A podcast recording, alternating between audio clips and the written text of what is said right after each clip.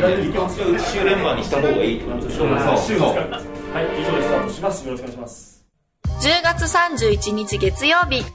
サンスポ音声局、喋る新聞。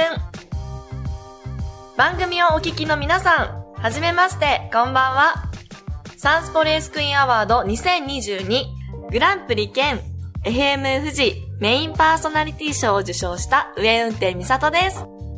スポーツ新聞、サンケイスポーツがお届けする、ポッドキャスト番組、サンスポ音声局、喋る新聞。この番組は記者をはじめとしたサンスポの中の人がスポーツやエンタメ、競馬、公営競技などのニュースについて曜日ごとのテーマに沿って喋ります。月曜日のテーマは、なるほど、サンスポ。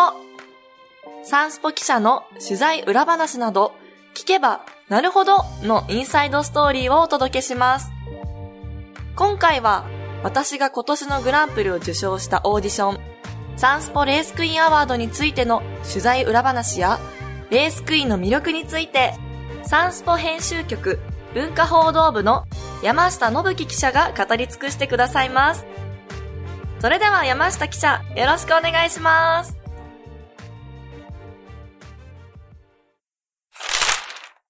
えー私は産経スポーツ文化報道部の、えー山下信樹と申します。まあ、ちょっと自己紹介がてら、あの、私の経歴を喋りますと、まあ、1990年度入社で、まあ、現在56歳。まあ、もうおじさんですね、完全に。なので、社歴は32年です。えー、ざっと言うと、産経新聞千葉支局で、千葉総局で、まあ、半年間札回りした後ですね、サンスポの整理部っていうところでレイアウトを3年半。まあ、その後文化報道部に移動して、まあ、27年間芸能記者をやっております。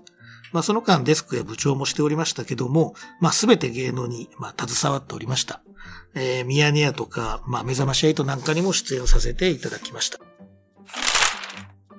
それで今回、えー記者としてですね、先月25日に神奈川県の大磯ロングビーチ、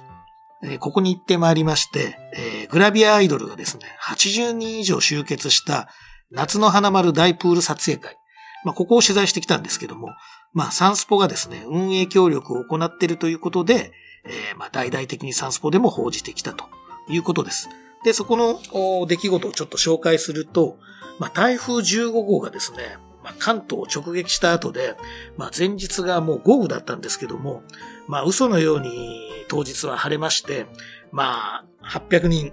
800人を超える来場者が、まあ、カメラを手に、まあ、グラビア、80人のグラビアアイドルをですね、まあ、バシバシと撮影するという光景を、まあ、見てきたんですね。まあ、あの、台風一過ということもあって若干強風でしたけど、もう快晴で、もう潮風香る、まあ、風光明媚な場所なんで、あの、クラドルたちもカメラマンたちもですね、みんなテンションがまあ上がりまくってたと。で、このプール撮影会の目玉だったのが、サンスポレースクイーンアワード2022の受賞者のお披露目だったんです。まあちょっと残念ながらグランプリの上運転美里さんは、まあ北海道の十勝スピードウェイで行われた86っていうレースがあるんですけども、まあそちらの方にレースクイーンとして出場していたので、まあ欠席されました。ただあの、準グランプリ、青井成美さん、審査員特別賞の鈴月美希さん、美希さん、あと、早乙女玲奈さん。この方も、まあ、審査員特別賞なんですけども、まあ、3人がで登場して、まあ、眩しいばかりのビキニ姿を、まあ、披露してくれたと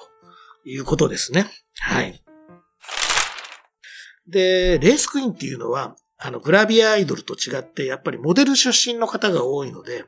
まあ、基本的には水着にならないんですね。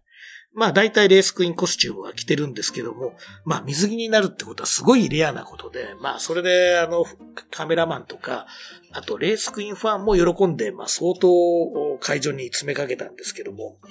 まあ特にこの準グランプリを取った葵さんっていうのは、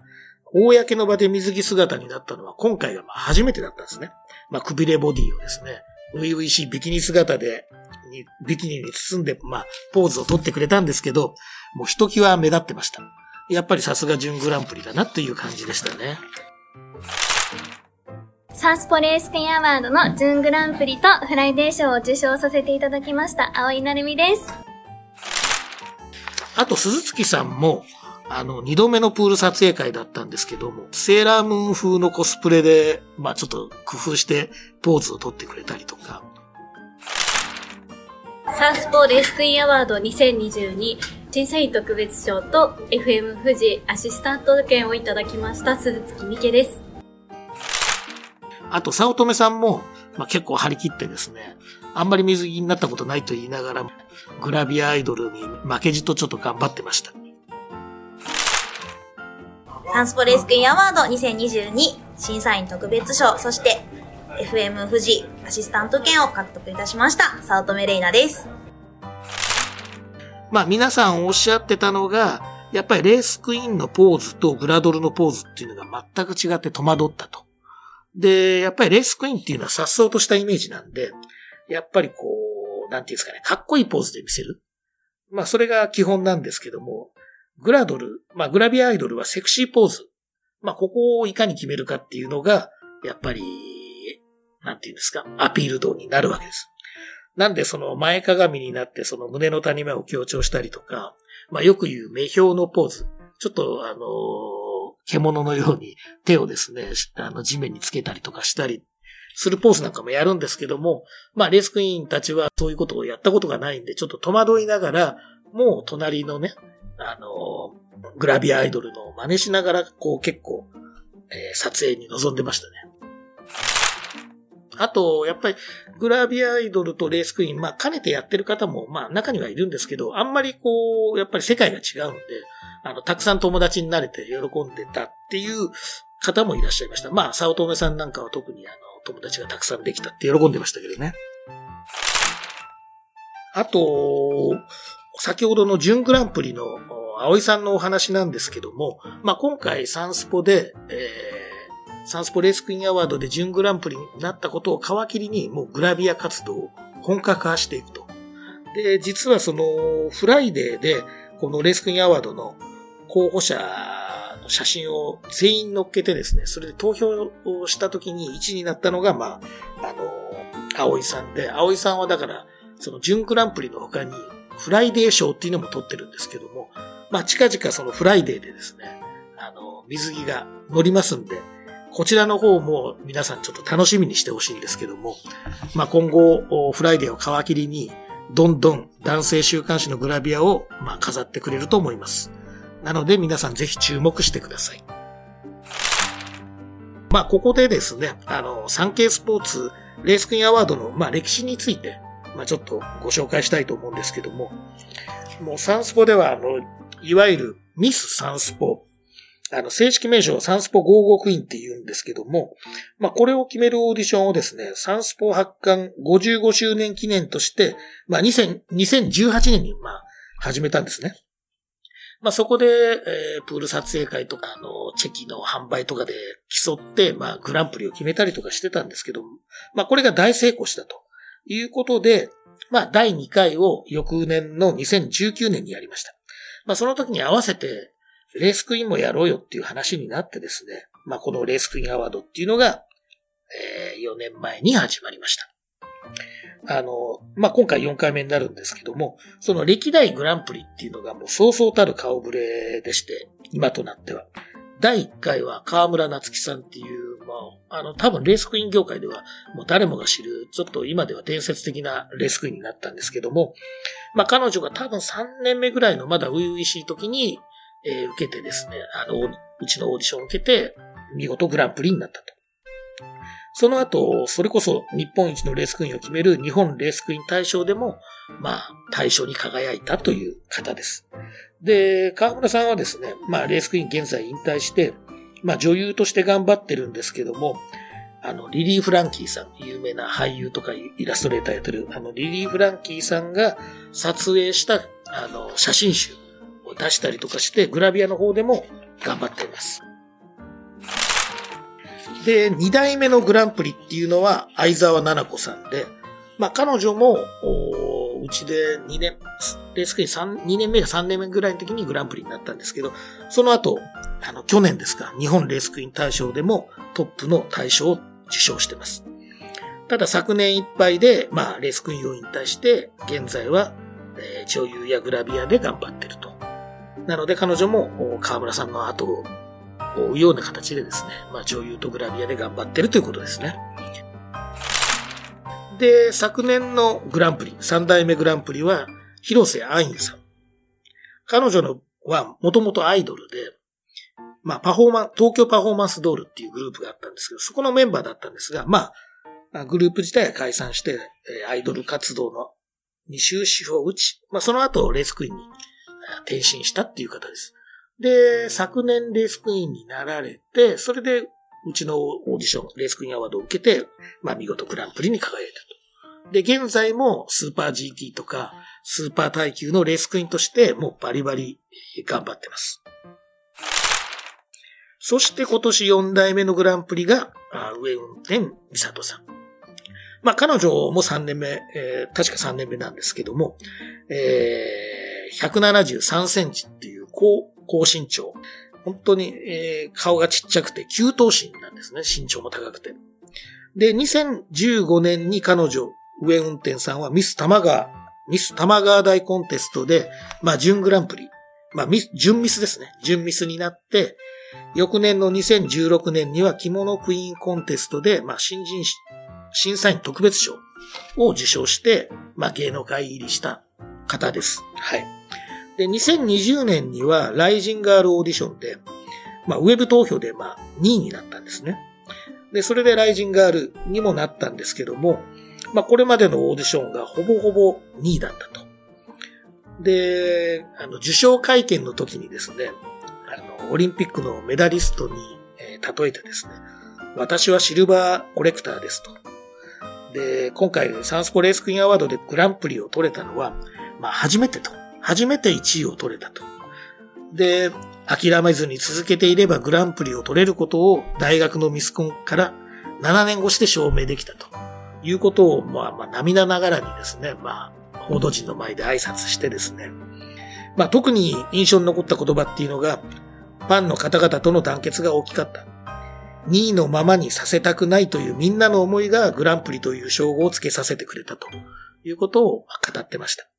まあ、今回のオーディションっていうのは、あの、先ほども言いましたけど、チェキのポイントとか、まあ、ファンの頑張りによってこう、ライバルたちと競っていくわけなんで、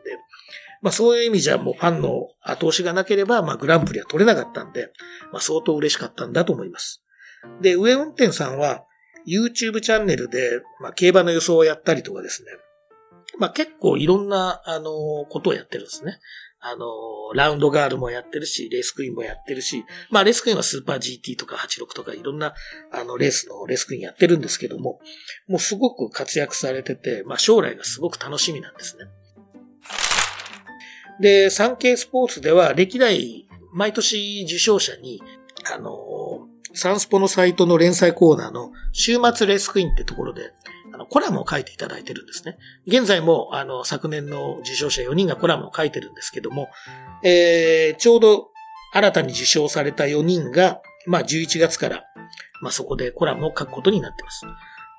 なので、あの、そこはぜひとも、あの、楽しみにしてもらいたいなと思ってます。まあ、上運転さんの競馬予想があるのか、あの、早乙女さんなんかはですね、あの、アーティスト実はバンドも組んでてですね、まあそういうお話も多分出てくると思います。で、鈴木さんなんかは、まああの、広告代理店で OL をやってた経験もあって、まあそういうお話ももしかしたら出てくるかもわかりません。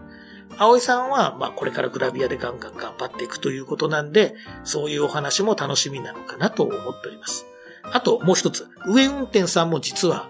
グラビア活動を始めたと。今回グランプリになったことで、水着になると言ってますんで、そちらも楽しみにしてください。あの、上運転さん、この前のプール撮影会出てこれなかったので、あの、特別なね、イベントもやりたいと本人言ってますんで、まあ、そこに、あの、皆さん来ていただけると嬉しいなと思っております。皆さん、あの、長々とありがとうございました。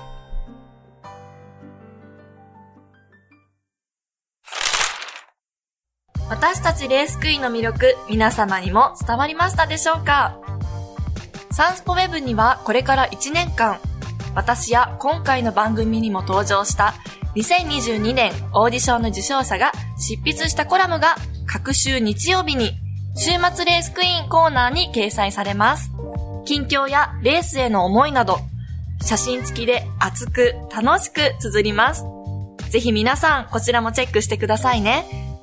感想も SNS などでお待ちしています。また、サンスポ紙面の日本酒特集に私が登場します。皆さんぜひゲットしてくださいね。実は今日取材現場お送りしていますよ。さて、番組では皆様からのご意見、ご感想をお待ちしています。SNS に投稿する際は番組名、ハッシュタグ、喋る新聞。喋るはひらがな、新聞は漢字。月曜日のテーマ名、ハッシュタグすべてカタカナで、なるほどサンスポをつけてください。SNS 以外からは概要欄の専用フォームからも送信可能です。毎週、月、水、金曜日の午後5時より配信中。サンスポ音声局、喋る新聞。今週のラインナップ。あさって水曜日は、聞きときサンスポ。今話題のあのニュースを記者が解説、現場からのリポートも交え、あなたの知りたいに答えます。金曜日は耳よりサンスポ。サンスポ紙面に掲載された1週間の記事から、音声局がピックアップした耳よりなニュースをお届けします。そして来週も月曜日は、なるほどサンスポ。サンスポ記者による取材裏話をお届けします。それでは、またあさって水曜日、午後5時頃にお会いしましょう。今回のナレーターは、上運転美里が担当しました。リスナーの皆さん、これからも私とサンスポをよろしくお願いいたします。今日も一日お疲れ様でした。